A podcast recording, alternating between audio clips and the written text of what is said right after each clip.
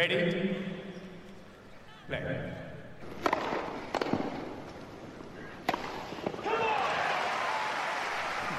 Merhabalar, Farklı Kaydet'in Tenis Podcast'ı Inside Out'un 47. bölümüne hoş geldiniz. Ben Gökhan. Ben Anıl, merhaba. Bugün e, çoğunlukla Davis Cup konuşacağız. Davis Cup finalini az önce İspanya kazandı. Ama e, Davis Cup'a dair konuşacağımız çok şey olduğu için maçlar dışında da onu biraz sonraya bırakacağız. Biz en sonki podcast'te ATP finallerinin başındaydı daha turnuva. İlk iki gün oynanmıştı. Onun için finallerin e, sonunu konuşamadık, şampiyonlarını konuşamadık. İlk başta, ilk kısımda kısaca ATP finallerini hatırlayacağız. Ondan sonra da uzun uzun Davis Cup konuşacağız. ATP finallerinden başlayalım. E, Anıl sana soruyla direkt pas atayım. Tsitsipas şampiyon oldu. Yarıda Federer'i geçti. Team'de yarıda Zverev'i geçti. Tsitsipas da e, team'i çok e, çekişmeli bir maçta yendi. Bir onunla ilgili fikirlerini sorayım. Bir de sen turnuvaya gittin. Atmosfer nasıldı? Onu da anlat bize. Ondan sonra maçları da konuşuruz yavaş yavaş. Ya turnuva beklediğimden çok daha heyecanlı ve keyifli geçti izlemesi açıkçası. Ee, ben hani team'e çok sevindim. Çünkü team'in sert zeminde bu sene ne kadar aşama kaydettiğini e, gerçekten çok takdirle izledim ve çok çok ciddi rakipleri e, hele Djokovic'le oynadıkları bir maç vardı biz kaydeder kaydetmeden bir, bir gün sonra evet. kaydettikten bir gün sonra oynamışlardı. Benim herhalde son senelerde izlediğim en heyecanlı maçtı. Ee, bu senenin zaten en iyi maçıydı. Hani o konuda hiçbir tartışma yok. Ee, Tsitsipas'ın da acayip oturmuş e, bir e, oyunu vardı turnuva boyunca. Çok üst düzey oyun sergilediği bir turnuva oldu ve e, bu yüzden hak etti diyebiliriz yani team kazansa team de hak ederdi ama kesinlikle bu turnuvanın en istikrarlı iki isim miydi? Ee, team ve Tsitsipas ve finale çıkmayı da hak ettiler diyorum. Ee, Senin yani, gittiğin gün e, Zverev'le Medvedev mi oynamıştı? Evet, Zverev Medvedev oynadı. E, Nadal Tsitsipas oynadı ve e, hani o yüzden de son günü en heyecanlı maçlardı Evet çok olasılıklı maç, bir gündü o gün. Çok, yani onun için matris e, yapmak evet. bile yetmiyordu olasılıklarda. Böyle dört boyutlu grafikler falan çıkaranlar olmuştu. e, Zverev Medvedev maçını izledim ve Zverev'i çok beğenmiştim. Ama biliyorsun ki tenis biraz şey böyle. Nasıl diyeyim karşındaki ne kadar zayıfsa sen de o kadar iyi görünebiliyorsun. Medvedev biraz e, rahat oynuyordu. Zaten kazanacak bir şey yoktu. Onu grupta eleneceği garanti olan tek isim Medvedev'di. E, gruptan çıkmayı garantileyen de Tsitsipas'tı. Nadal'la Zverev sallanıyordu. Keyifliydi maç. Ama şunu söyleyeyim yani organizasyon olarak iğrenç bir organizasyondu Gökalp tam manasıyla. Çok net söylüyorum bunu. Yani bir kere alana gidişte ya bilet şimdi bak o kadar turnuvaya gittik gördük. Sen benden daha çok turnuva gezdin. Yani organizasyon alanına giriş e, yaklaşık bir saat sürdü. Sırada bekledik ki biz erken gitmiştik. E, şeyde yani iki maçın arasında gitmiştik. İkinci e, session'ın çiftlerinden önce oradaydık. Daha çiftler bile başlamamıştı. Acayip bir sıra. İçeride desen doğru düzgün bir yeme içme yeri yok. Ve en önemlisi bir tenis e, turnuvasına gelmişsin atmosferi kesinlikle yok. Yani oraya konser izlemeye gitsen de aynı şeyleri yaşayacaksın. Aynı alanlardan geçeceksin neredeyse. O yüzden hani böyle tenis turnuvası atmosferi yaşamak isteyen birinin en son gideceği turnuva olmalı bence. Korta bu, girince bu arada şey, bu Twitter'da çok paylaşıldı. Bu sene Londra organizasyonuna eleştiride bulunan sadece sen değilsin. Ee, son iki senesi turnuvanın Londra'da. Ne oluyor bir yatırımda kısılma, kısıntı mı şey kısıtlama mı oldu? Ee, hiçbir şey eskisi gibi değil diyordu Londra'dakiler. Hatta bu oyuncuların böyle çok şeyler olur ya 8'i birden poz verirler. Eşofmanlarıyla evet. poz verdiler bu sene. Ha o çok kötüydü ya. Gerçekten o bile değişmiş. çok kötüydü. Evet. Genel anlamda yani resmen ayıp olmasın diye fotoğraf çektiler beraber. Aynen öyle. Şimdi yani e, o kadar tenis turnuvasına gittik. Bu kadar tenisten uzak bir organizasyon olamaz. Ama korta girince atraksiyonlar var filan. e, hani kort içindeki heyecan güzel. Fakat kort dışında hiçbir şey olmayınca gelen seyircilerin de maça girmesi, atmosfere girmesi daha zor oluyor yani. E, ben o yüzden organizasyonu çok beğenmedim. Yani seneye gitmem muhtemelen diye tahmin ediyorum. Bu arada çok ben tavsiye çok etmiyorum. Küçük bir şey yapayım, ekleme yapayım. Aklıma şu anda geldi çünkü. Şimdi O2 Arena'yı konuştukça e, biz podcast yapmaya O2 Arena'yı anlatmakla başlamıştık. Podcast'imizin de ikinci yaşını kutluyorum. E, nice senelere demek istedim bana. Evet doğru doğru söylüyorsun. Kaan'la gitmiştim. Tamamen Evet. alakasız bir anda aklıma geldi. Sen şimdi detaylı anlatınca oraya girmeyi, kuyrukta beklemeyi falan tam böyle iki sene oldu. Pardon lafını böldüm. Ee, istersen başladan devam et. Yok e, yani istiyorsan yarı finalleri konuşalım çünkü yani organizasyonu kötülemeyi Davis Cup'ta devam edebiliriz. Aynen öyle. Hatta istiyorsan direkt e, finali de ile konuşabiliriz yarı finallere çok durmadan. Yarı finalde e, bir tarafta team nis- nispeten rahatça bir maç aldı Zverev'e karşı. E, diğer tarafta da Tsitsipas çok güzel oynadı Federer'e karşı ve Federer'in en iyi oynadığı maç değil. Yani Djokovic maçında inanılmaz bir performanstan sonra düşmüş, düşük, düşüş vardı Federer'de. E, final maçı iki yarı finalden de çok çok daha güzeldi. Final maçın Yani- zaten son set 7-6 bitince iyice tam böyle tavanda bitti. Çok acayip kısıştı. Yani Federer Tsitsipas maçında tabii Federer Avustralya açıkta olduğu gibi e, kıramadığı servislerle maçın kaderini değiştirdi ve bitirdi yani. Kritik noktaları geçemeyince. Fakat burada hani bunu Federer'e yormamak gerekiyor. Tsitsipas kritik sayıların adamı olarak şu anda e, yeni bir en en kategorisi e, yaratma yolunda gidiyor. Hani böyle en iyi returncu, en iyi servisçi falan deniyor oyuncular e, oyunculara. Tsitsipas da böyle kritik sayılarda en iyi oynayan tenisçi olma yolunda ilerliyor gibi. Ya bunu finalde de gösterdi ve o heyecanlı atmosferden soğukkanlılığıyla başarılı bir şekilde çıktı. Ee, sen nasıl değerlendiriyorsun finali? Tsitsipas hak etti mi sence yoksa team'e mi daha çok e, pay verirdin? Ee, ya ikinci seti Tsitsipas almıştı değil mi? İlk seti team tiebreak'te aldı. Evet. Ondan sonra Tsitsipas rahatsa aldı ikinci seti. 6-2 aldı hatırl- hatırladığım kadarıyla. Yani e, Tsitsipas'ın set sırasında daha fazla şans yarattığını hissediyordum ben. Hani hem ilk sette, ikinci sette de, üçüncü sette de. Yani demekle beraber team'in inanılmaz oynadığı sekanslar var. Yani üçüncü setin sanırım böyle orta kısmında işte 3-3 ile e, böyle 5-5 arası diyelim. E, yani inanılmaz forentler vurduğu kısımlar var ama Tsitsipas'ın da böyle hiç dalgalanma olmadı. Yani 3 sette de 6 oyun aldı en az. E, onun için yani bir tık öndeydi Tsitsipas gibi geldi bana ama bu şeye de dönebilirdi. Federer'in Wimbledon finaline de dönebilirdi. Yani tiebreak'leri almadığınız sürece kupayı alamıyorsunuz böyle maçlarda. Tsitsipas alamayabilirdi. Team geri döndü çünkü son tiebreak'te. Evet. Ee, yani team alsa da team hak ederdi derdik herhalde. Çünkü bu maçlarda tiebreak'i oynayabilen maçı hak etmiş oluyor. Katılıyorum ben de. O yüzden e, güzel bir turnuva oldu. Şampiyon da hak ederek kazandı diyebiliriz. Evet Tsitsipas arka arkaya çok hızlı çıktı merdivenleri, basamakları. 2016'da buraya antrenman partneri olarak gelmişti. Şimdi Holger Rune'yi konuşmuştuk ilk geçen podcast'te. O zaman Evet. Tsitsipas'tı e, ısı, ısıtan bütün 8 oyuncuyu. 2017'de Next Gen'i kazandı. Pardon, pardon 2017'de e, e, Next Gen'e şey oldu. Aynen Next Gen'e e, alternatif oyuncu olarak katıldı. Yedek katıldı. 2018'de kazandı orayı. 2019'da da burayı kazandı.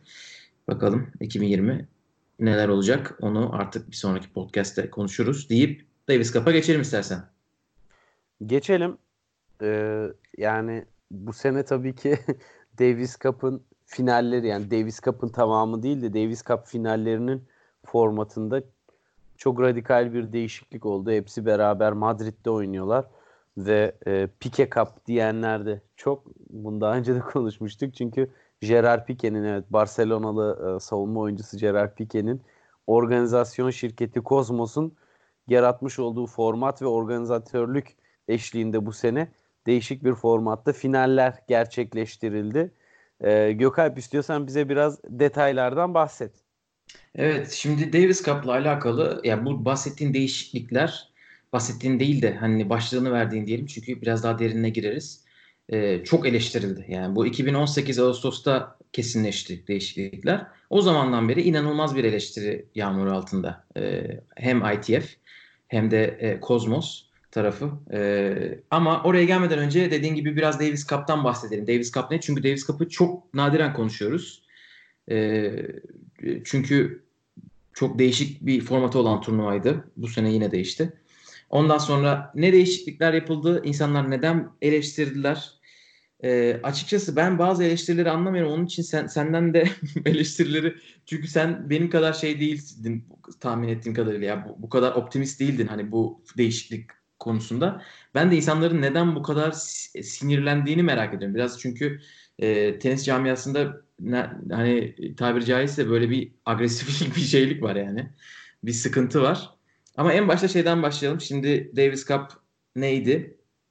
E, Davis Cup e, milli takımların turnuvası. Yani erkekler tarafında e, 1900 yılında başlamış. İlk başta işte e, İngiltere ile Amerika oynamışlar. Ondan sonra bu 5 e, yıl sonra biraz daha genişletilmiş. Derken e, ülke sayısı arttıkça e, işte ülkeler birbirleriyle değişik formatlarda e, işte ilk başta e, eleme formatı oynanıyormuş ama e, bir önceki senenin şampiyonu e, hiç oynamıyormuş o, o sene turnuvayı. Yani şöyle düşünün 1900 e, ne diyeyim 50'de turnuvayı kazanan takım 51'in finalinde ismi zaten asıl oluyormuş orada. Bütün diğer takımlar 51'in ikinci finalisti olmak için uğraşıyorlarmış. E, böyle bir formatta yapılan bir turnuva. E, çok büyüyor tabii. E, ve ondan sonra da e, format değişiyor. 1972 yılında tamamen elemeye geçiliyor. Artık eski şampiyonlar da e, elemeye direkt birinci turdan oynamaya başlıyorlar. E, ve bu e, bir, bir seferde yapılmıyor. Zaten Davis Cup'ın en e, ilginç özelliklerinden birisi buydu. E, son zamanlarda e, senenin dört kısmında oynanıyordu Davis Cup. İlk tur Mart ayında oynanıyordu. Çeyrek finaller Temmuz'da, yarı finaller e, Eylül'de, finallerde Kasım'da oynanıyordu. E, ama finaller e, derken eskiden iki takım vardı finalde değil mi? Yani şimdiki gibi finaller deyip o dün doğru, bir sürü evet, takım yani, katılmıyordu iki takımın artık o çeyrek final final final maçları e, final eşleşmesi doğru söylüyorsun. Orada artık şey yok yani birden fazla eşleşme yok. Tek eşleşme var.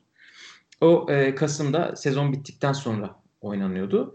E, ve e, yani şöyle bir durum var. Davis Cup'ı bilmiyorum sen geçen senelerde ne zaman Davis Cup izledin hatırlıyor musun? Ne maçı izledin? E, Hiç bir maç izlemedim Gökalp. Çok açık söyleyeyim. Yani çok büyük bir popülarite sıkıntısı vardı Davis Cup'ın. Ee, yani Sıfır bizim, maç izledim. Benim izlediğim Davis Cup maçları şöyle söyleyeyim. E, 2016 final yok 2015 finali mi? Hatırlamıyorum bile. Çünkü Andy Murray oynuyordu.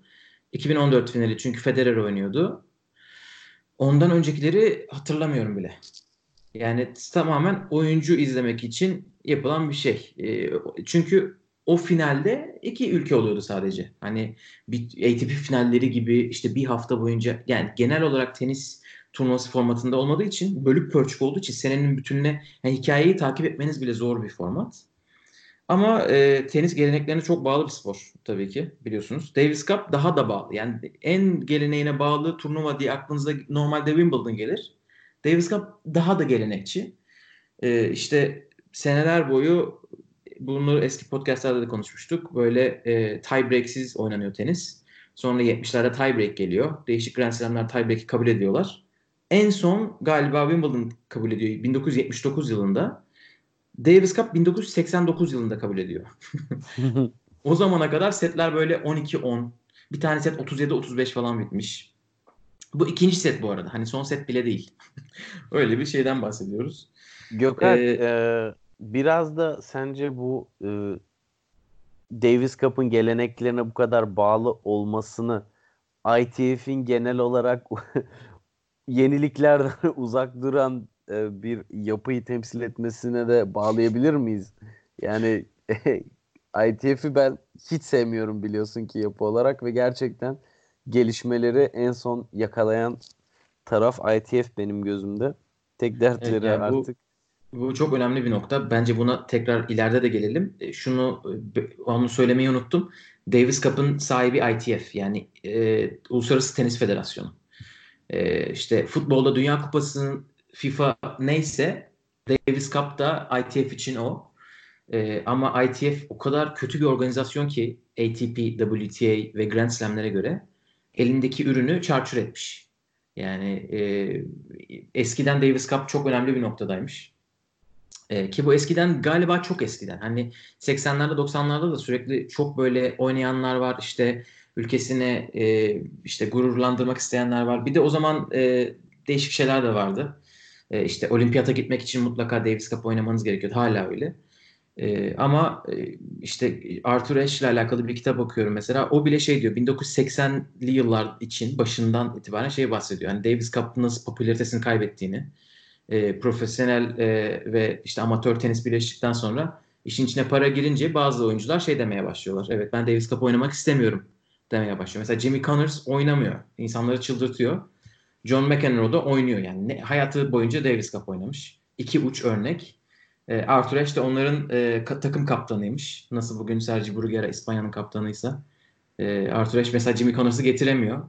Kendisi şaşırıyor. Yani diyor işte para düzen düzeni değiştikten sonra Davis Cup biraz kaybetmeye başladı değerini diyor. Ki bu 80 yılında bahsediyoruz. Biz şu anda hani çok deli gibi tenis izleyen iki insanız. Biliyorsunuz artık bizi. Biz bile Davis Cup'ı izlemiyoruz. Ee, onun için geçen Ağustos'ta e, açıklanan format değişikliğinde ben otomatikman şey dedim. Bu bence güzel bir şey olacak. Çünkü daha kötü olamaz. daha kötü olamaz bir. Aynen öyle. İkincisi yeni format biraz böyle bir, bir yerlerden aşina. E, aşinayız yani. Onu sonra geliriz be, beğendik mi beğenmedik mi ama e, format geçen Ağustos'ta değişikliği aç, değiş, değişeceği açıklandı. E, Anıl'ın daha önce söylediği gibi Gerard Piquet'in kurduğu Cosmos şirketi ITF ile e, anlaştı. ITF oyladı ki ITF'te de hani bütün bu bahsediyoruz ya çok eleştirildi diye. ITF'te bütün bu ülkelerin temsilcileri var. E, bunların hepsi oyladılar ve e, işi Kozmos'a vermeyi kabul ettiler. Şimdi burada çok ilginç bir şey var. E, dünyaca büyük böyle ve başarılı organizasyonlar ki bunlardan en büyük ikisi olimpiyatlar ve dünya kupası. Bunlar direkt komitelerce düzenleniyor. Yani Uluslararası Olimpiyat Komitesi ve FIFA düzenliyor bunları. Bütün sahibi bunlar.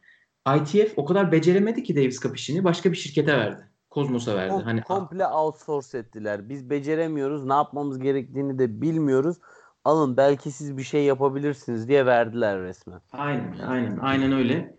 Hatta e, burada tenis nota da selam gönderelim. E, o Davis Cup'la ilgili geçen yazıştık. O şey dedi. Hani ben e, tam hatırlamıyorum ama şey e, bu işi Kozmos'a vermekle FIFA'nın e, Dünya Kupası'nı Katar'a vermesi arasında fark görmüyorum gibi bir şey yazdı. E, ben de dedim cevap şey podcast'te verelim çünkü uzun konuşacağız bu konuyu. Benim için ana fark bu. E, yani FIFA'nın Katar'a vermesi onun elinde olan bir şey. Ama, ITF... Ama yine kontrol var. Ne yapılması gerektiğini, e, checkpointleri hepsini yine FIFA takip ediyor. Sonuçta kriterler var. Sen hangi ülkeye verirsen ver senin dediğini yapıyor adam. Bunlar ne yapılması gerektiğini bilmiyor ki. Aradaki en büyük fark o bence. Ya bence en büyük fark e, Kozmos'un bir şirket yapısı olması ve e, karlılık amacı gütmesi. Yani karlılık amacı güden her şirket Ticaret, başı, başarı da ya başarıyı hedeflemek zorunda. E, ama Katar'da öyle değil iş. Çünkü yani FIFA'da, IOC'de global düzeyde monopoli e, monopolistik kurumlar yani onlar onlar gibi başkaları yok. Onun için onlar bütün güç onlarda ve Katar onların cebine para sıkıştırdı mı e, onlar çat diye Dünya Kupası'nı verebiliyorlar. Olimpiyatlar da aynen böyle oldu. İşte e, en büyük örneği ondan sonra olimpiyat bütün her şeyini değiştirdi. 2002'de Salt Lake City'ye verdikleri kış olimpiyatlarında e, olimpiyat komitesinin üyelerine burs vermişler çocuklarına Amerika'da. Yani onlar falan ortaya çıkmıştı. Onların gücü çok fazla ama ITF'in gücü yok bir kez o kadar. Bir de Kozmos'un bence başarması gereken şeyler var. Bir de e, Kozmos Gerard Piqué ile çok özdeşleşiyor tabii ki ama işin arkasında e, birkaç önemli isim var. Bir tanesi e, Ağustos'ta Larry Ellison. E, kendisi Oracle'ın e, işte kurucusu ve Indian Wells turnuvasının sahibi. O böyle çok zengin bir adam, adam oturur Indian Wells'de. Böyle estetikli falan. Hep böyle yeri aynıdır. O adam Kozmos'a yatırım yapıyor. Ve de Kozmos Ağustos 2018'de yine Kozmos Tenis diye alt bir şirket açıyor ve IMG Tennis'in yani bu tenis dünyasının en büyük e, işte menajerlik şirketinin eski başı Kozmos Tenis'in başına geçiyor Javier Alonso. Onun için ben burada hani biraz şey başarıda bulunmak isteyeceklerini hissettim ama bunu öğrenmek için biraz araştırma yapmanız gerekiyor. Çünkü şirketin yüzü bir buçuk senedir Gerard Pique. Yani bir yani o konuda ne neyi temsil merak ediyor. Ediyorum. Yani şimdi detaylara bilmiyorum ne kadar girelim ne kadar girmeyelim ama en başında yazılım devi bir adamın olduğu bir şirketin yani bu kadar yazılımlarının patlaması, skorların, bilgilerin hepsinin saçma sapan olması ve hani senin dediğin Gerard Pique'nin turnuvanın e, yüzü haline gelmesi ve bu Kozmos şirketinin de yüzü haline gelmesi esasında çok da güven veren bir şey değil. Yani Gerard Pique neyi temsil ediyor? Evet. Bir tane e, futbolda savunma oyuncusu ve hani böyle e, taktik dehası, zekası yüksek, bilgisi yüksek bir profil de değil hani yani böyle bir futbolculukta da öyle çok bir organizasyon kapasitesi yüksek bir oyun stilinde temsil etmediği için açıkçası yani ben bu iş e, nereye gidecek çok merak ediyordum. Ya yok ben, ben genel, genel olarak şunu söyleyeyim. Teoride her şey güzel. Fakat bu işin e, teoride yapmak istediklerini gerçeğe dönüştürmeleri için tenisten anlayan insan sayısının biraz daha fazla olmasına ihtiyaç var gibi. Çünkü e, yani saat gece dörtte biten maç mı olur abi? Yani bu tamamen bir e, format zayıflığı ve e, işin e, sıkıntısı. Evet. O zaman format demişken istiyorsan format değişikliklerini konuşalım. Eski formatta ne vardı, şimdi ne var? Olur mu? Ondan sonra da yavaş yavaş Olur. insanlar neyi eleştirdi ona geliriz. Tamam. Şimdi eski formatta e, Davis Cup turnuvası 2019 turnuvası düşünün ya da 18 turnuvası dediğim gibi 4 farklı ayda oynanıyordu ve e, Mart'ta başlayan turnuva Kasım'da bitiyordu. Yeni formatta dediler ki e, bu çeyrek final işte birinci turdan e, finale kadar olan bütün kısmı biz bir haftada oynayacağız ve bu e, Kasım'da olacak. ATP finallerinden hemen sonraki haftada olacak. E, ve 8 e, şey o şey yerine takım yerine hatta daha doğrusu 16 takım yerine çünkü orada ilk tur maçları da vardı. E, burada 18 takım olacak. E, bu 18 takımı nasıl belirleyecekler? İşte önceki senenin 4 yarı finalisti direkt katılıyor. Ondan sonra e, iki tane davetiye veriyor ITF kurulundan iki kişi. Onlar nasıl belirleniyor bilmiyoruz. Onun dışında 12 takım da Şubat ayında e, eleme oynuyor. 24 takım. Onun kazanan 12'si Kasım'a e, katılmaya hak kazanıyor. En büyük değişiklik buydu. E, diğer değişiklikler de Davis Cup Grand Slam'ler dışında 5 e, üzerinden yani 5 e, set üzerinden oynanan tek format olarak kalmıştı. Şu anda o da değişti. E, dediler ki biz bir hafta oynayacağımız için e, kondanse etmemiz lazım ve maçlar 3 set üzerinden oynanacak. E, ve e, eski formatta bir eşleşmede yani diyelim ki Türkiye ile Yunanistan eşleşme içerisindeler. Orada 5 e, maç üzerinden oynanıyordu. İki tekler oynanıyordu. Arada bir çiftler. Sonra ilk, ilk iki tekler maçının çapraz oynanıyordu son gün. Burada dediler ki 3 maç oynanacak 5 değil. 2 tekler ve sonra bir tane çiftler. 2 e, puan kazanan bir yukarı çıkacak. Ve e, en en en büyük değişiklik hani bence o şeyden de başka e, bütün her şeyin bir haftaya alınmasından beraber diyelim. E, Davis Cup'ın en büyük özelliği e, bu eşleşmeler sadece bir tarafta oynanıyor. Home and away tie deniyor. Yani ya evinizde oynuyorsunuz çeyrek finali ya da deplasmanda oynuyorsunuz. Öyle Tam futboldaki gibi işte. evet futboldaki gibi şey yok. E, işte önce ev rövanş sonra deplasman. Yok. Rövanş yok. E, ve de, bunun da güzelliği şu böylece tenis bütün dünyayı gezmiş oluyor. E, her yer tenisi doymuş oluyor, görmüş oluyor tenisi. E, ama bu formatta sadece İspanya'da oynandı tabii ki. E, E, ve onun için home and away eskisi gibi kalmadı artık. E, gerçi finallere İspanya çıktığı için şu anda aslında teoride pardon pratikte oldu ama çıkamaya da bilirdi. Onun için en büyük değişiklik bu. Zaten en büyük değişiklik şey eleştiri de buradan geldi.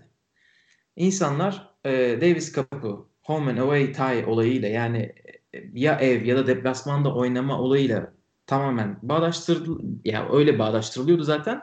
Ve dediler ki siz bunu ortadan kaldırırsanız Davis Cup ölmüştür. Hatta ilk şey çıktığında haber çıktığında Fransa takım oyuncuları kaptanı falan Nicolas Mahut işte Yannick Noah Davis Cup is dead diye Twitter'a chat diye yazdılar. Bir bunu konuşalım. Evde ya da deplasmanda oynama olayı e, ne düşünüyorsun diye sana sormadan önce ben şunu bir söyleyeyim. Ben Davis Cup'ı ilk duyduğumda 2006 ya da 7 hatırlamıyorum. E, bu olay bana inanılmaz saçma gelmişti. Ya dedim bir insan bir, bir maç bir eşleşme nasıl sadece bir tarafta oynanır? Bu kadar fazla hani e, şey olamaz. E, işte ne bileyim tarihinde bir defa yarı finale çıkıyorsun ama evinde oynayamayacaksın. Bu da şöyle ol, oluyor. İki takım işte Fransa ile İtalya oynuyor diyelim. En son eşleşmelerinde hangi yerde oynadılarsa bir sonraki eşleşmeleri tabii diğer tarafta oynanıyor ama bunların arasında 8-9 sene de olabilir, 32 sene de olabilir. Onu öyle bir şey yok yani öyle bir kural yok. Sen ne düşünüyorsun bu konuda? Bu home and away tie çok konuşuluyor. Yani Gökay ben çok gelenekselci olamayacağım o konuda. Çünkü bu yani fikir olarak güzel olan bu dünyayı gezmek işte her turnuvanın bir ülkede yapılması senede 40 tane turnuvanın olmadığı dönemler için geçerli. Şimdi bir tabii bir yani o zamanlar makuldü. Şimdi hangi takvimde ne araya sıkıştıracağını şaşırıyorsun. Ve e, bundan dolayı iş artık böyle oyuncular için çok ikinci plana düşmesinin ana faktörü o zaten. Ve e, bunun sonucunda en önemlisi şu Davis kupasının hani çok net bir şekilde samimi bir şekilde söylediğim gibi hani ben bile izlemiyorum. Çünkü ne oluyor? Oyuncular katılmıyor. Ne oluyor? İşte e, seyir zevki azalıyor ve hani e, bu geze geze bir yerlere gitme formatı zaten bence çok uzun süredir ölmüştü. Çünkü yani oyuncuların çok da kaldırabileceği bir düzen değildi. Ha ne oluyordu? İşte sene devam ediyor. Finallere çıkarsa takım büyük oyuncular belki katılmayı kabul ediyorlar. Belki de katılmıyorlardı. Hani öyle de ortada hasbel kader bir durum oluyordu. Bu yeni formatın tabii ki harika olduğu anlamına gelmiyor. Ama eski format kesinlikle değişen tenis dünyasına hiçbir şekilde uyum sağlamadığı için bence değişmesi çok şarttı ya. Yani e, olabilecek, sürdürülebilecek bir şey değil şu dünyada. Ya Hı. hem ATP hem WTA ile bir araya geleceksin. Ona göre toplam çünkü ATP ve WTA de turnuvalarından para kazanıyor. Daha çok turnuva yapmak Hı. istiyor onlar da. E, o zaman ya hep beraber bir sinerji yaratıp ona göre bir takvim belirleyeceksin. Pardon Davis Cup'ta zaten WTA yok. ATP ile e, bir araya geleceksin. Bir an kafam şeye kaydı. İleride hani hem kadınları hem erkekleri bir araya getirelim düşüncesi de var ya oraya gitti kafam. Evet. E, ama e, yani şu andaki sistemde bence bir yerde ve derli toplu olması daha iyi. Evet yani şu, şu e, bahsediliyor hep. İşte geçen sene mesela final e, yine bu home and away şeklinde yapılan final işte Fransa ile Hırvatistan arasındaydı ve Fransa'da Lille'de oynandı. Sanırım 33 bin kişi mi izlemiş? Öyle bir öyle yüksek bir rakam var. Hani bunlarla karşılaştırıyorlar insanlar. Haklı olarak. Çünkü en son o görülmüş ama e, ben de sana orada katılıyorum. E, bir kez oyuncular bence şikayetçi olduklarını sürekli belli söylüyorlardı. E, biz sürekli Davis Cup şeyine çağrılıyoruz. Görev olarak görüyorlardı artık. Hani Davis Cup görevine çağrılıyoruz. Senede dört defa bütün şeyini bozman gerekiyor. Hatta böyle alakası saçma sapan şeyler oluyordu. İşte Fransa e, şey ne ne yapıyordu? Rakibini e, böyle yormak adına o ev sahibi olduğu yeri Guadeloupe mu? Öyle bir yer seçmişti. Güney Amerika'nın yanındaki ada kolonileri olan yeri seçmişti. Amerika Almanya bir Fed Cup maçı yapmışlardı onu hatırlıyorum. Hawaii'de yaptılar ki Angelik Kerber gelmesin diye. Andrea Petkovic falan gitmişti. Hani o tarz şeyler içinde kullanılıyor açıkçası bu ama tabii ki o onlar istisna biraz. Onlar biraz evet uç örnek. Evet, genel olan tabii ki biraz şeydi. Hani bence de bu bu olay e, bu hani tenisin yayılması olayı e, bütün ülke ülke gezme bence biraz 70'lerde 80'lerde çok daha fazla hani etkisi olabilecek ve şu anda e, işte e, medyayla aşılabilecek belki şeyler. Bir de şöyle bir durum var, şöyle bir rakam var. E, geçen sene bu bu arada e, sadece finaller için değişiyor. Yani çeyrek final ve sonrası için değişiyor. Yani Davis Cup'ı anlamak o kadar zor ki bayağı baktım ama anlayamadım. Ee, sanırım bu işte bu hafta Madrid'e gelmeyen takımlar 18 takım dışındaki herkes zaten onu yapmaya devam ediyor. İşte Evet, e, elemeler, para Avrupa kazandırmayan grubu. tarafında hiçbir şey yapmıyorlar zaten. İşte Türkiye Danimarka'ya gitti, değil mi? Türk bizim Evet, takım. Danimarka'ya gitti İstanbul Challenger'dan Evet, hemen sonraki hafta. evet. Yani onlar devam ediyor E, ve bu bu sefer World Group denen hani en yüksek grupta geçen sene toplam 15 tane e, işte ev deplasman eşleşmesi oynanırken bu sene eleme getirdikleri için Şubat ayında yine 12 tane oynanıyor aslında. Bunlar neden bunu söylemiyorlar ben anlamıyorum. Aslında bu oynanıyor. Ama e, Pike'ye şey mi yazayım? Mesaj mı yazayım? Bunları insanlara anlat diye. 12 tane Şubat ayında oynanıyor. Sadece bunlar Ki diyorlar ki- anlatmasın zaten Gökalp. Başkası Evet, anlatsın. Evet. Yani İkinci konumuza geçelim. İkinci eleştiri de Pike Cup denmesi. Ee, insanlar Pike'den bıkmış ve nefret etmiş durumdalar. Bence de bunun çözümü Pike anlatmasın gerçekten. Yani bu, burada insanlar haklılar. Burada diyeceğim hiçbir şey yok. Pike'nin yani tenisle bağdaşan hiçbir tarafı yok. Yani böyle bir ismin bu kadar madem böyle bu turnuvayı geleneksel turnuvayı tekrardan canlandırmak istiyorsun niye bu kadar saçma sapan bir ismi ön plana çıkarıyorsun? Daha sembolik birini bul koy oraya değil mi yani? Evet. Neyse. Ki bence şey e, bu arada şey yapma yapabilirdi. Hani ilk başta kendisi öne çıktı. İşte o onun e, çok böyle passion projesiymiş falan filan. İyi bravo. Ama baktın insanlar Ya seni de gördükçe nefret ediyorlar. var da Hayır hayır Yani- parası var yapsın hayalini bravo. Ama sen belli ki negatif etki getiriyorsun projene.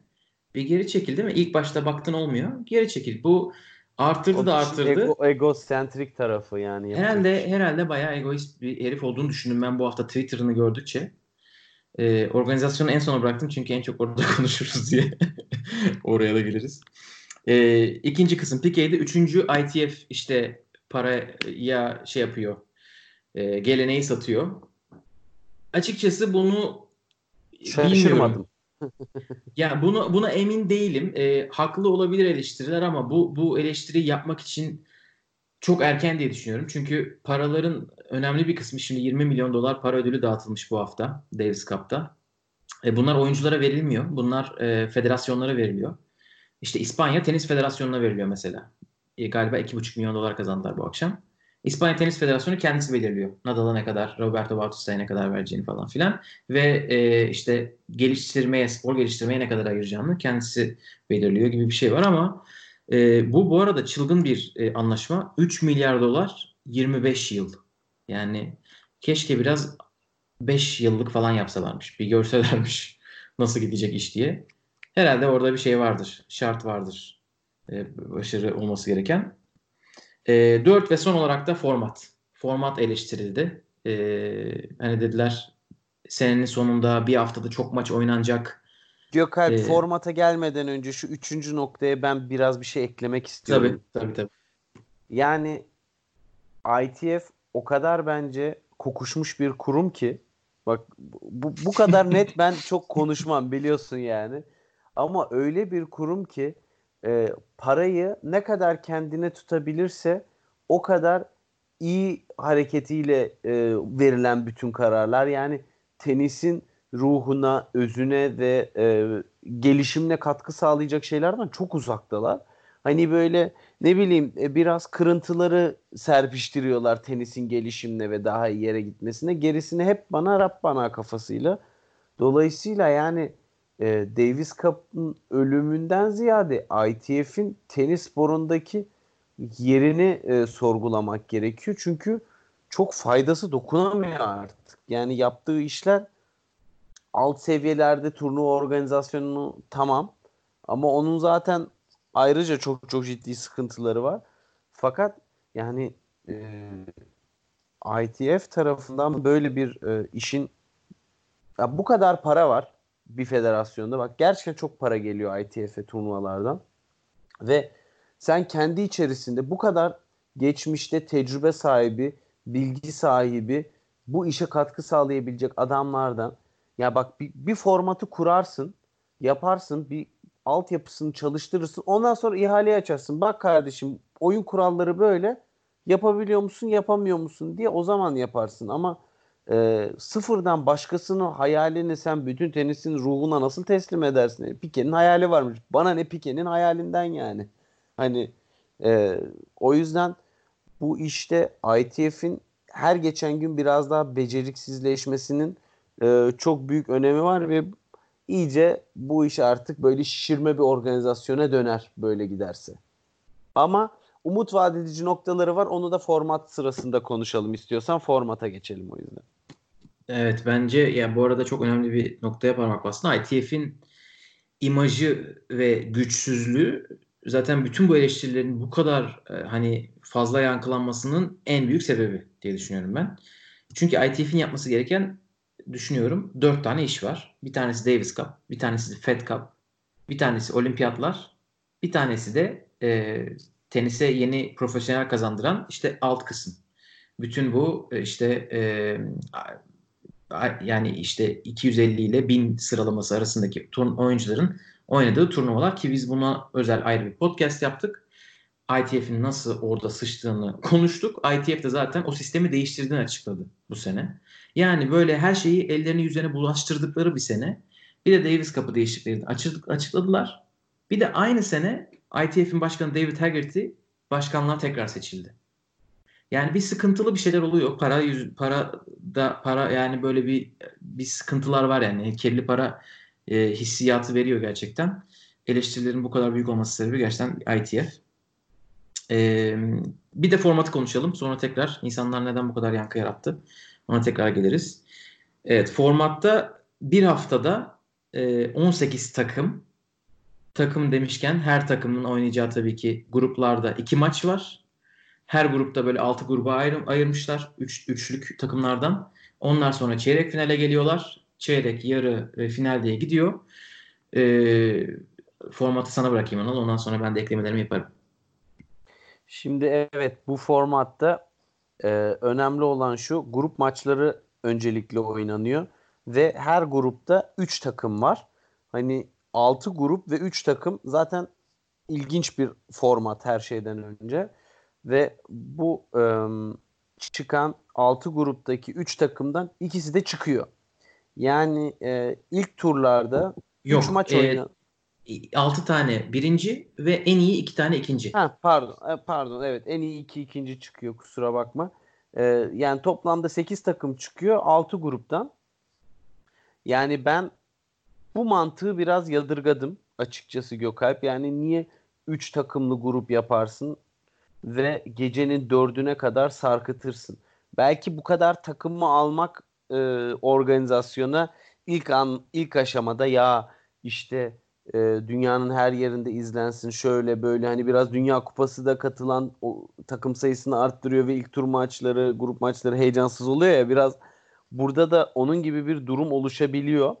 Yani şöyle söyleyeyim Kolombiya'dan tenisçi kaç tane çıktı tarihte ilk yüzde veya işte Şili'den anca efsaneleri hatırlıyoruz. Şu anda en çok e, umut vadeden oyuncuları zaten e, turnuvaya da e, katılmadı ve hani baktığım zaman öyle bir tutarsızlık var ki yani tamam ondan sonra çeyrek final, yarı final, final diye gidiyor standart bir format.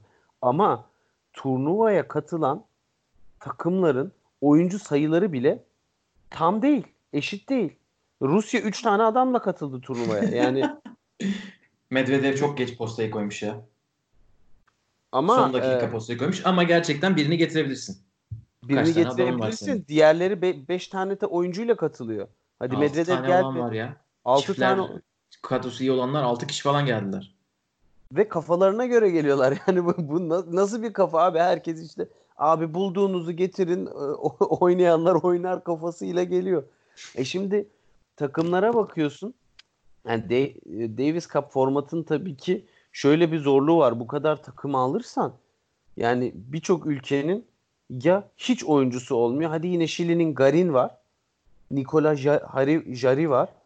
Ama mesela bakıyorum Belçika'da Goffen'den sonra bir tane adam yok. Veya işte Kolombiya'da zaten oyuncu yok. Hırvatistan'da Çoriç harici adam yok. Yani tenisin bireysel bir spor olduğunu kabul etmek lazım. 32, 24, 18 neyse bu kadar çok takım yapamazsın. Çünkü o kadar çok ülkede konsolide bir şekilde başarılı oyuncuların çıktığı bir durum yok. Yani evet. ben ATP Cup'ı çok merak ediyorum. ATP Cup zaten başlı başına bir fecaat. Yani Titipas'ın e, takım arkadaşı ben olsam herhalde e, e, Valla yani beni mi Yunanistan'a iteleseler acaba bir takılırdı e, bu grup bence e, çok kolay silinmesi çok... gereken bir şey. Çok net evet. yani. Çat diye Değil çeyrekten mi? başlasınlar. Çok kolay çözüm. Grupların hiçbir anlamı yoktu. Yani e, iki, iki maç daha yani grupların şey. Organizasyon için anlamı tabii ki daha fazla maç, daha fazla televizyon yayını, daha fazla televizyon yayıncısı, daha fazla para falan demek ama e, televizyon yayında beceremedikleri için hani o konuda televizyon yayınını hiç beceremediler. O inanılmaz bir facia. o da geliyor. Ama e, bir yani. maç 4.40'da mı bitti? 4 kaçta bitti? Yok 4.40'da bitmedi pardon. 4 4'ü geçe bitti. 4'ü 5 geçe 4'ü 5 geçe falan bitti işte maç yani. Hayır bak şimdi televizyonda hadi de ki dünyanın bir yerinde bu saatin gündüze denk geldiği bir yer vardır değil mi? Saat 4'ü 5 geçe. Yani var. Ama Tabii. arkadaş o maçları izlemek için para verip bilet alıp gelen adamların günahı ne? Yani bu, çok bu neyin ironik olan yani bu grup formatı yüzünden ben onu yani o saatte hesaplayamıyorsun. Ee, o Amerika ile İtalya oynadı o maçı, eşleşmeyi. İtalya ilk maçını kazandı. İkinci maçı Taylor Fritz oynadı. Umarım doğru hatırlıyorumdur. Ee, Taylor Fritz Taylor Fritz'in maçını set kaybetmeden alması gerekiyormuş Amerika'nın çıkması için. Taylor Fritz maçı setini kaybediyor ama maçı alıyor. Yani o çiftler maçının bir anlamı da yokmuş aslında. E, ve onu işte ben işte 3.25'ti ikinci set bittiğinde. Gereksiz bir e, yoğunluk yarattılar. Zaten bir haftalık bir turnuvada. Bir de ee, e, bence ondan daha büyük sıkıntı Kanada'nın yaptığı olay. Avustralya'nın. Avustralya mı? Evet. Çekildik. Evet. Zaten kazandıkları eşleşmeyi 2-0 yaptıkları eşleşmenin çiftler maçından çekildiler. Aynen öyle. Bu kötü Aynen bir şey. Doğru. Çünkü Davis Cup'ın olaylarından etik biri değil. buydu. Çünkü yani Davis Cup'ta benim beğendiğim Davis Cup geleneklerinden nadir geleneklerden birisi. Eğer böyle ölü bir eşleşme varsa işte diyelim 3-0 kazandı bir takım. Son iki maç oynanıyor ve o iki maçı e, gençlere oynatıyorlar ki onlar Davis Cup tecrübesi kazansınlar diye. E şimdi o burada artık, genç yok. Zaten o yok. Aynen öyle. Çünkü takım Avustralya şeyi düşünüyor. Ben yarın da maça çıkacağım diye düşünüyor. Çeyreğe çıkacağım diye düşünüyor.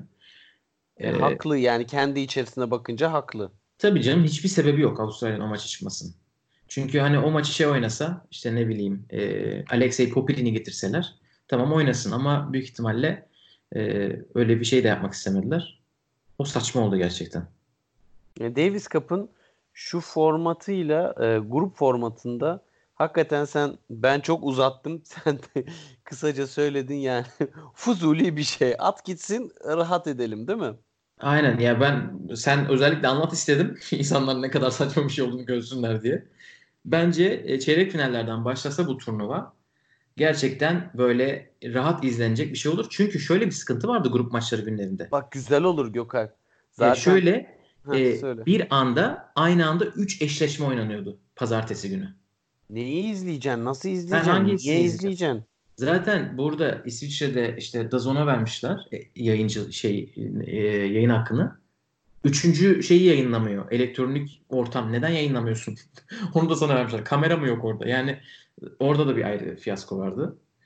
Ee, ama ben şey noktasındayım burada. Eski formata geri dönülmesin. E, onu kimse izlemiyor. Çok fazla takımın bir arada olması e, bence çok güzel bir şey. İşte Ama Nadal'ı bu kadar Felix'te... takım olmasın. Aynen bu kadar takım olmasın. 18 tane takımı gerek yok. Bana 8 tane takım yeter. E, çünkü ben o takım kazanınca yani ben sadece İspanya e, işte Kanada'yı izleyeceğim diye değil belki İspanya Sırbistan ihtimali beni heyecanlandırıyor. Burada o var yani bu formatta. E, ama grup maçlarına hiç gerek yok. E, çok uzatıyor her şeyi. Şimdi bir şeyden kıstılar. 5 setlik değil 3 setlik yaptılar. Ben bu noktada çok ortadayım. Çünkü 5 set de Davis Cup'ın önemli geleneklerinden biriydi. Ama hem böyle bir haftalık turnuva hem de 5 set sanırım olacak gibi değil. Sen ne düşünüyorsun o konuda? Senenin sonu herkesin pestili çıkmış bir.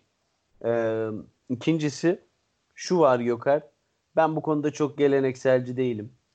Dinamik, hızlı, seyirciyi çok yormayan, televizyonda da izlenebilir, bütün bir gününü tenise ayıram, ayırmak zorunda olmadığım formatlar benim daha çok hoşuma gidiyor. 5 set eyvallah gelenek ama e, ben 5 seti çok da sevmiyorum artık. Yani çok iyi, iyi maç olmadıkça 5 setin 5 setlik bir maçın efsane bir maç olması için gerçekten çok üst düzey isimler arasında geçmesi gerekiyor. Hı hı. Kısa formatları ben tercih ediyorum o yüzden. Yani o, o açıdan ben de bunun taraftarıyım ki mesela bugün 5 set üzerinden bu finali bitiremezdin. Sabah 10'da başlardı, gece 12'ye kadar evet. ne yapacaktık? Ya zaten o hani bence 5 sete geçerlerse 10 14 güne falan geçmeleri lazım ama bir de ben şu noktadayım. Ben e, şimdi galiba çarşamba günden beri izliyorum birkaç birçok eşleşmeyi izledim. Hepsini izleyemiyorsun tabii ki ama e, yani bir eşleşme 3 maç sürenler özellikle hatta bugün hatta 2 maç sürdü. Kaçta başladı? Bizim saatle e, 4.45'te başladı. İşte 8.20'de bitti. Yani 4 saat bence iyi bir eğlence süresi. 2 saat için. 2 maç için. Diğer eşleşmeler mesela en az 6 saat sürdüler. Onun için az zamanda değil. E, sırf 5 set demiş olmak için 5 set de demek istemiyorum ama bir de şu öyle bir eksisi var. Hani bu Davis Cup'ın bence imajını biraz düşürüyor. Yani 3 sete geçtin mi sen şey düşür diyorsun. Sen Grand Slam'dan daha önemsiz bir turnuvasın demiş oluyorsun gibi geliyor bana. Grand Slam de 5 seti bıraksın bence diyorum ve ortaya çok daha radikal bir top atıyorum. Yok ama şu yani kriketten pay biç. Kriket eskiden 5 gün sürüyordu Gökalp. Yani hani hala var öyle bir formatta ama tabii evet. Ya, kim izliyor? 5 gün neyi izleyeceksin Gökalp? Ee, bir de en son bir şey yapmadan biz kendi değerlendirmemizi yapmadan ben şey diye bir not almıştım. Neden eleştiriler bu kadar güçlü geldi diye. Çünkü bence bunu konuşmak önemli. Davis Cup e, yani bağlamında çok şey var. Şimdi Davis Cup teniste e, takım şeylerinin karşılaşmasının olduğu en önemli ve tekti. Tek turnuvaydı eskiden. Ama Davis Cup'ın artık ölmesiyle beraber e, yani teniste zaten takım e, şeyi turnuvası ihtiyacı olduğu çok biliniyordu. Bu böyle 70'lerde 80'lerde çok e, başarıyla yapılmış e, World Team Tennis adı altında Amerika'da sadece ama e, Billie Jean King'in tek söylediği bu. Yani kadın hangi röportajını nerede verirse versin diyor ki tenisin büyümesi için yapılması gereken tek şey takım e, formatlarına yatırım yapmak. Onun için Amerika'da hala sadece Amerikalıların kimlerin izlediğini bilmiyorum ama sadece Tenis Channel'da yayınlanan sanırım. Yazları hala böyle bir format var. Böyle belki denk gelmişsinizdir Twitter'da. Kort'un dört farklı rengi var. Dört kutu farklı renk falan. Öyle bir şey oynuyorlar ama başarısız. Ee, ondan sonra eski Mahesh Bhupathi Hindistan'da ilk defa böyle büyük bir denemede bulundu. İki sene arka arkaya sanırım iki ya da üç sene IPTL adında bir turnuva yapıldı falan derken Davis Cup'ın bu boşluğunu yaratmasından ve ITF'in hiçbir şey yapamamasından e,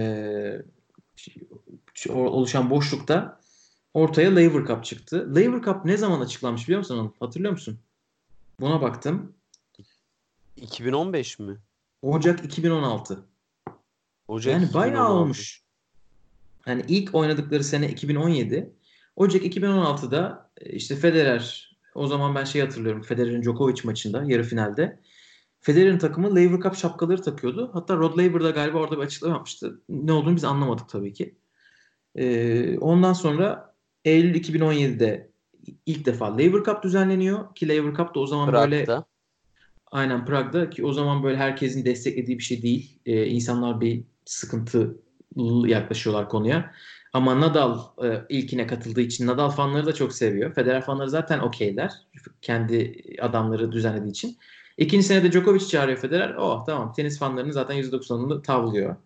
Ya Ee, Gökalp ama her şeyden önce Lever Cup'ın formatı acayip başarılı ve o yüzden de e, Evet. yani Evet, evet. adamlar Ben biraz şeyden çözmüşler. bahsettim ya. Evet, ben biraz duygusal yaklaşan insanlardan bahsettim. Rasyonel yaklaşanlar zaten bence formatı değerlendirip olayı beğendiler. Abi izledik, televizyon duyduk. Aa böyle bir şey varmış. Büyük oyuncular katılıyor. Bakalım. Çok keyifli, süper, harika bir şey. Evet. Davis Cup Aynen da biraz aynı kafada olabilirdi ama biraz baştan o kadar çok sıkıntı geldi ve organizasyon başlayınca altyapıda ciddi sıkıntılar ortaya çıkınca insanlar tenisten ziyade e, oyuncuların oyun ortamını ve şeyi oradaki Kaha Mahika'yı falan çok düşünemediler yani. Neden Borna Çoric Borna Çoric'i yeniyor sorusunu soruyor insanlar yani. Hani çünkü uygulamasında baktığı zaman Davis Cup'ın skorların iki tarafında da Borna Çoric yazıyor, Fonini yazıyor ve saçma sapan şeyler. Çünkü Borna Yani- Çoric kendine yenilmiş o maçta psikolojik olarak. Onun için bu, bunları da yaşayabileceğiz tek turnuva Davis Cup. O yüzden Evet. kesinlikle izleyin falan. Ya Eylül 2017'de Lever Cup çıkıyor. Ondan sonra ancak Ağustos 2018'de ITF diyor ki biz bir yeni bir anlaşma yaptık. Davis Cup finallerini değiştiriyoruz. Sonra Eylül 2018'de ikinci defa Lever Cup oluyor. Sonra Kasım 2018'de ATP diyor ki biz de kendi takım şeyimizi çıkarıyoruz. ATP Cup.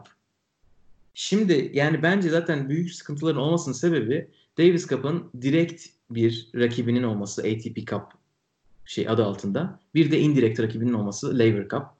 Bence Lever Cup'la bu ikisi aynı keseye koymamak lazım. Çünkü Lever Cup'ın başka bir e, sözü var insanlara. Federer Nadal'ı aynı takımda görebiliyorsunuz. Diğerlerini göremiyorsunuz. Ama ATP Cup direkt yani. Ki ben ilk defa bu kadar eleştiri geldiğinde Avustralyalılardan çok eleştiri gelmişti. Davis Cup değişikliğine. Ki Leighton Hewitt'ten falan çok gelmişti. Biraz işkillenmiştim. Hani bu ATP Cup'ın çıkacağı da belliydi. Ee, ve ATP Cup Avustralya'da olacak. Yani çıkar çatışması çok var zaten teniste. E, Federer mesela Davis Cup'a gitmedi. Kendi takılıyor Güney Amerika'da. Neden? Çünkü zaten Lever Cup. İşte Avustralyalılar acaba ATP Cup'tan dolayı mı Davis Cup'a bu kadar soğuk yaklaştılar derken gerçi Leighton Hewitt geldi ama olayın bir de bu tarafı vardı. Onu söylemek istedim. E, sen bu konuda bir şey söylemek istersen yorumunu alayım yoksa organizasyonu değerlendirelim bir de. Bence organizasyona geçebiliriz. Tamam. Sen Organizasyon derken bu arada şeyden bahsediyorum. verdin. Bütün bu senin giriş yaptığın işte web sitesidir, e, uygulamadır, e, maç şeydir, yayın e, programı, ondan sonra tribünlerin doluluğu her şeyden burada bahsedelim. Ya bir kere şunu bir e, baştan sen detaylara benden daha çok hakimsin ama net bir şekilde şunu farkında olmak gerekiyor eğer bir tenis organizasyonu yapıyorsan. Tenis bir futbol, bir basketbol kadar bilgi olarak ulaşılabilir bir spor değil. Sen organizasyon olarak işini ne kadar iyi yaparsan insanların da sana ulaşması o kadar kolay ve rahat olur ve bu anlamda e, turnuvaya olan ilginin her sene artarak devam etmesini sağlarsan. Yani bunun en iyi örneğini Lever Cup örneği yine olacak ama orada görüyoruz. Adamlar e, çok güzel ve başarılı bir şekilde medya ile anlaşmalarını yaptılar. Aynı zamanda bu senede ATP'den de e, destek sözleşmesini aldılar ve sonuç olarak her sene büyüyen, sevilen ve gelse de izlesek denilen bir organizasyon haline geldi. Yani bunu maalesef Davis Cup yetkilileri artık isim vermek istemiyorum. Bu konuda sanırım biraz Şakira. kaldılar. Değil mi? Aynen öyle. Shakira diyerek şey artık eşine buradan selam. Ee, bence çok Şaka büyük gibi. sıkıntılar vardı ya. Yani bu kadar fazla sponsor bulduk diye ortaya çıktılar. Ee, Kozmos'un ortaklarından bir tanesi Rakuten'in sahibi. Rakuten şirketi değil direkt ama Rakuten'in sahibi. Onun için Rakuten direkt BNP Paribas'dan almış sponsorluğu. En büyük sponsorluğu ama onun dışındaki sponsorluklar hep lokal sponsorluklardı. İşte İspanya'daki mağaza El Corte Inglés. Ee, herhalde bir müzik şirketi vardı. Çünkü sürekli Shakira e, işte efendime söyleyeyim Camila Cabello isimleri falan dönüyordu. Çok sponsor bulamamışlar gibi geldi bana. Ee, o da kendini şeyde hissettiriyor. Yani pazarlamasını herhalde yapamamışlar ki. Ee, ne insanların haberi vardı, ne Twitter say- sayfalarının bir takipçisi vardı. Ee, bir de şeyi fark etti mi? Davis Cup'ın kendi sayfası ayrı, finallerin sayfasını ayrı yapmışlar. Yani ITF herhalde vermemiş mi artık şifreyi? Anlamadım. ITF'in Davis Cup uygulaması var. Bir de Davis Cup finalleri için ayrı uygulama yapmışlar. Yani e, kesinlikle izleyici odaklı bir e, yani Kamaika'ya gidince ortam nasıl, eğlenceli mi, keyifli mi orasını çok bilemiyorum. Orası zaten tenis için organizasyonu hazır bir yer yani adamların zaten bir şey yapmasına gerek yok. gerek Ama yok, evet. televizyondan izleyen biri için resmen gavur eziyeti. Başka hiçbir şey değil. Ne skorları doğru düzgün takip edebiliyorsun. Hangi ülkedeysen doğru düzgün yayıncı bulmakta zorlanıyorsun. Ee, onun haricinde yani zaten izlediğimiz, e, izleyebileceğimiz saatler sınırsız. Orası işin güzel tarafı. Günün 24 saati Davis Cup izleniyor. Ama bulabilirseniz. evet ama bulabilirsen. Bir yerlerde oynanıyor hissediyorum. ya yayıncı olmaması, ayarlanamaması. Türkiye'de var mıydı yayıncı? Yoktu. Senin Türkiye'de bildiğin yoktu. değil mi? Yani bu bence ilk sene de yapabilecekleri en kötü şey. Çünkü kamuoyunun desteğine ihtiyaçları var. Kamuoyu hani Türkiye onlar için önemli değildi. 18 takımdan biri değil falan filan. Amerika'da Tenis Channel'a fazla fiyat çekmişler sanırım. Tenis Channel alamamış. Ee, başka bir yayıncı almak zorunda kalmış. Kanada'da e, alan e, yayıncı sadece Kanada'nın maçlarını yayınlayacak şekilde paket almış. Yani aslında insanlar sadece kendi takımlarını izlediler biraz. Büyük ihtimalle yani eğer böyle bir elektronik platform yoksa Amazon Prime gibi o, o konuda bir kez kesinlikle sınıfta kaldılar ki bunu söylemiş galiba yetkililerden birisi. Burada çok fırsatımız var demiş. Hani fırsat şey demektir ya. Beceremedik. Evet. ee, bir de bir konu e, tribünlerin doluluğu. E, yani İspanya maçları dışında tribünler kan ağlıyordu. Hele Cajamarica'da yani merkez kortta oynanan maçlar çok çok kötüydü. E, bir de yani dünya bir numarası hadi iki numarası oldu şimdi. Novak Djokovic oynuyor orada kortun üçte biri mi dolu? Dörtte biri mi ne? O da sırf işte şey diye. Yarı final diye. Ya da çeyrek final miydi hatırlayamıyorum. Ee, çok kötü. Yani bu eğer İspanya'ya çıkmasaydı finale bugün herhalde İyice rezalet olacaktı. Herhalde seneye hemen geri dönüverirlerdi. Hiç biz unutun bunları diye. ITF şey yapardı. Anlaşmayı bozardı herhalde. Ya Gökay bak şu çok önemli. Finalde İspanya oynuyor. Rafael Nadal oynuyor ve ona rağmen boş koltuk var. Ben gördüm yani bayağı ön taraflarda bile boş koltuklar gördüm. Sen böyle bir şeyi ben ben yani Madrid Masters'ta belki olabilir. Ama bir Roland Garros finalinde bir koltuğun boş kalmasını düşünebiliyor musun? Mümkün değil. Ya İspanya maçları yine iyiydi. Çünkü yani bir zahmet iyi, iyi olsun. Ya. Bir, ya, yok yok çok olabilir iyi. Yani mi? bu final, final dışında belki finalde öyle sana denk gelmiştir ama İspanya maçları neredeyse her zaman full çekti ama bir zahmet yapsın. O Davis Cup yüzünden değil. Rafael Nadal Madrid'de oynadığı için oluyor. Yani, Rafael Nadal canını dişine takarak oynuyor bir de. Yani zaten adam hayır hiçbir şey yapmasa maç kaybetse bile zaten o adam Madrid'de oynuyorsa nasıl Federer Cenevre'de yaptıysa Lever Cup'ı bunun böyle bir şey yani. Messi e, işte Buenos Aires'te bir gösteri turnuvası yaparsa tabii ki dolar oralar yani. O, orada bir sıkıntı yok. Ama sen eğer o işin işte, en kolay kısmı zaten. O bir başarı senenin, değil.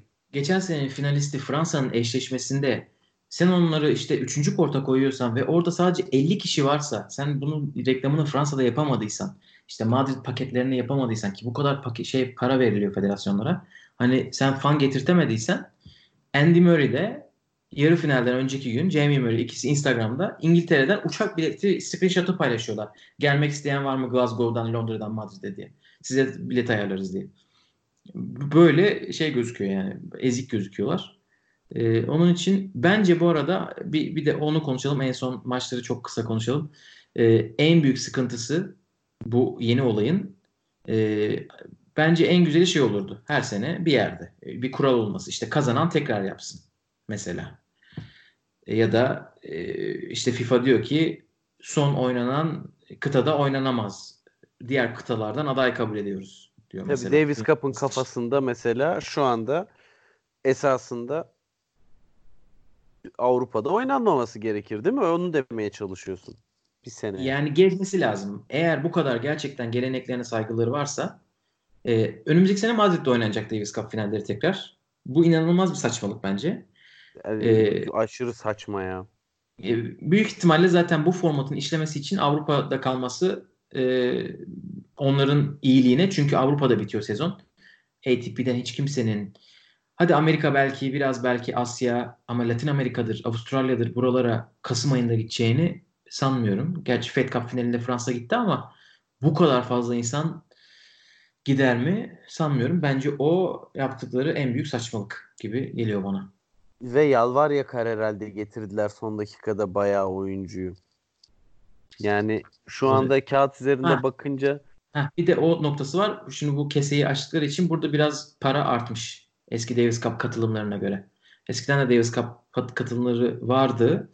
Çünkü BNP Paribas sponsordu o zaman ama şimdi katılımlar sanırım artmış. Ama bu yani onlara hiç şey yapmaz yani. Büyük oyuncuların dişinin kovuğuna gitmeyecek paralardan bahsediyoruz.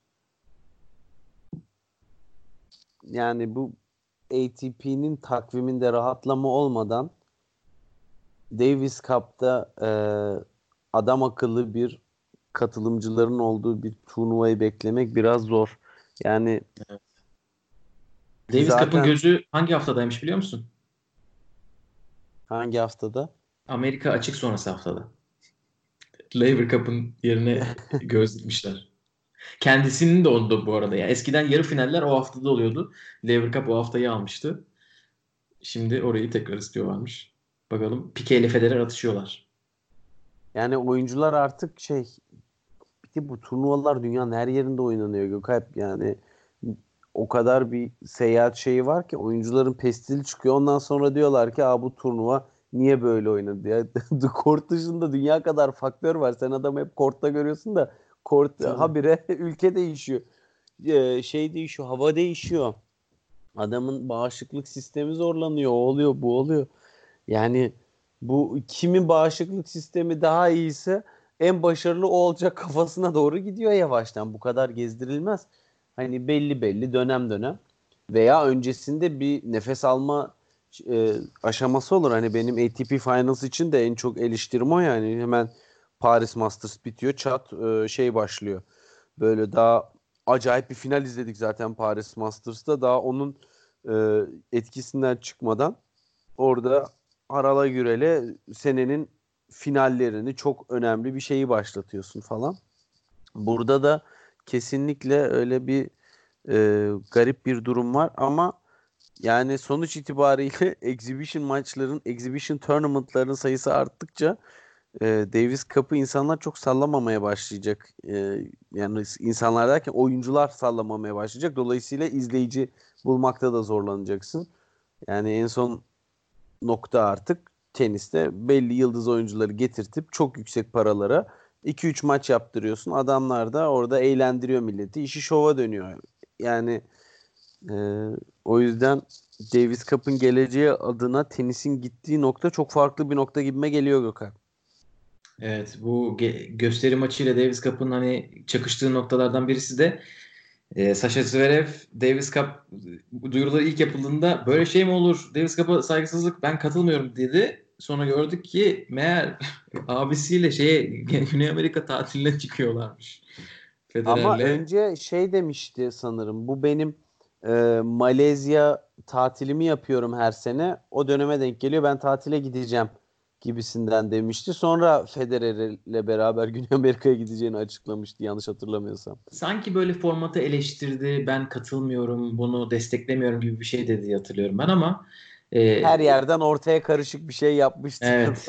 Yani Federer'in zaten menajerlik şirketinde artık çalışıyor şey beraberler değil mi? Ya onun için onlar artık şey olacaklar. Tek bir insan olacaklar yakında. Yani Federer Zverev'i adam edecek gibime geliyor Gökalp. İnanılmaz bir şey. artık yani bir hafta bu kadar zaman geçirdikten sonra da bir şeyler değişmezse Grand Slam'lerde 2-0'dan yine 2-2'ye gel getirirse maçları yapacak bir şey yok. Herhalde e, bundan iki sene sonra Zverev'in boksunda Federer otururken görürse şaşırmamamız lazım yani.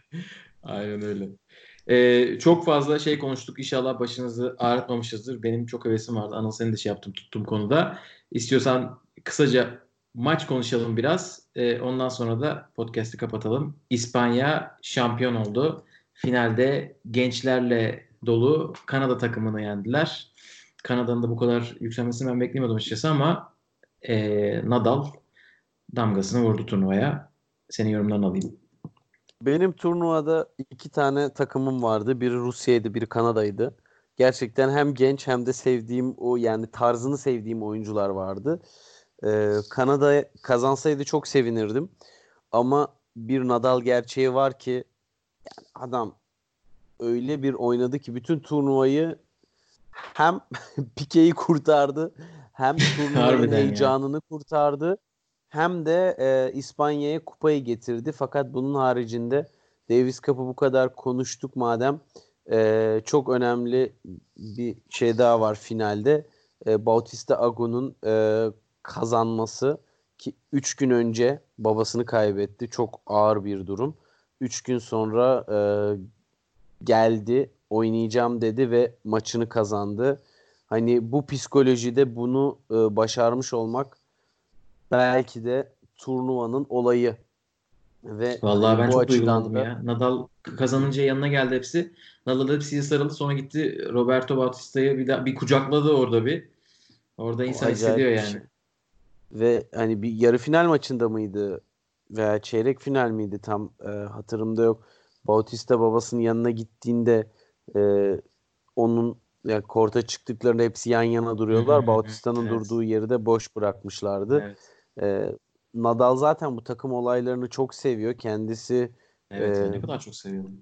Aşırı duygusal bir adam ve milletine de çok bağlı olduğu için bu tarz organizasyonlara bağlılığı da diğer üst düzey tenisçilere göre biraz daha fazla gibi.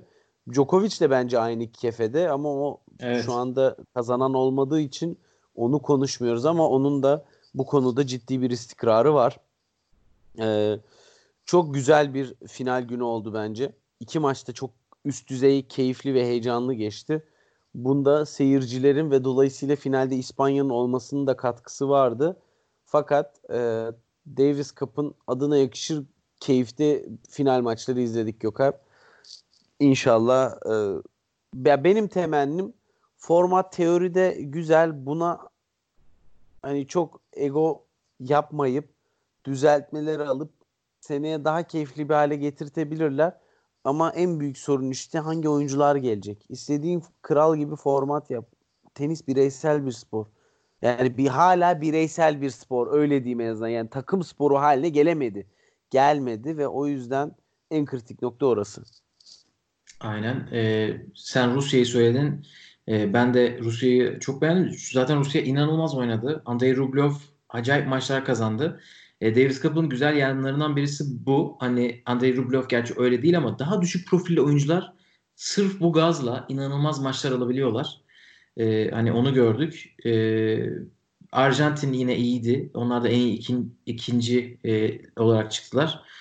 E, Britanya'da da Andy Murray'i çok izleyemedik ama Jamie Murray dün harikalar yaratmasına rağmen Nadal'ın çiftler performansına yenik düştü.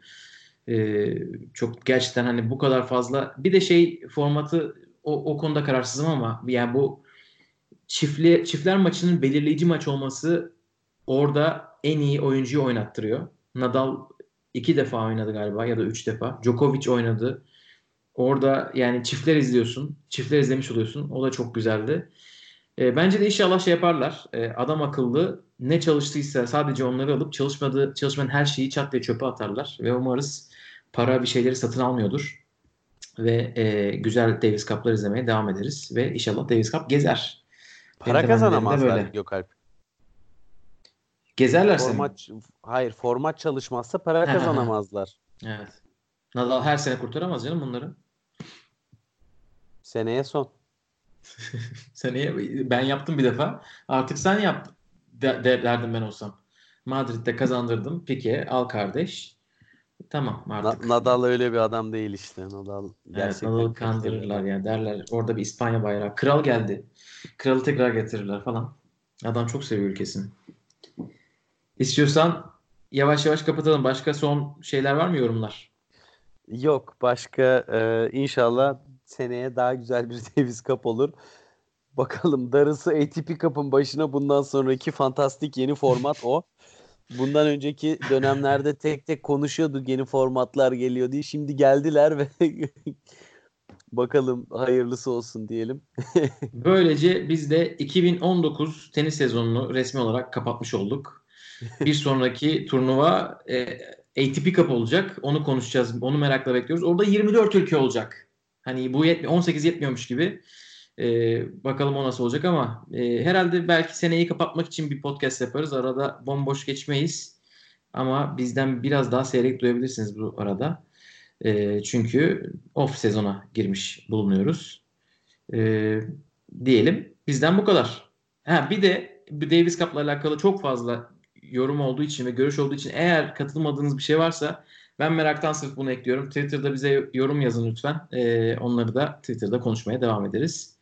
Diyelim. Şimdilik bizden hoşçakalın. Güle güle.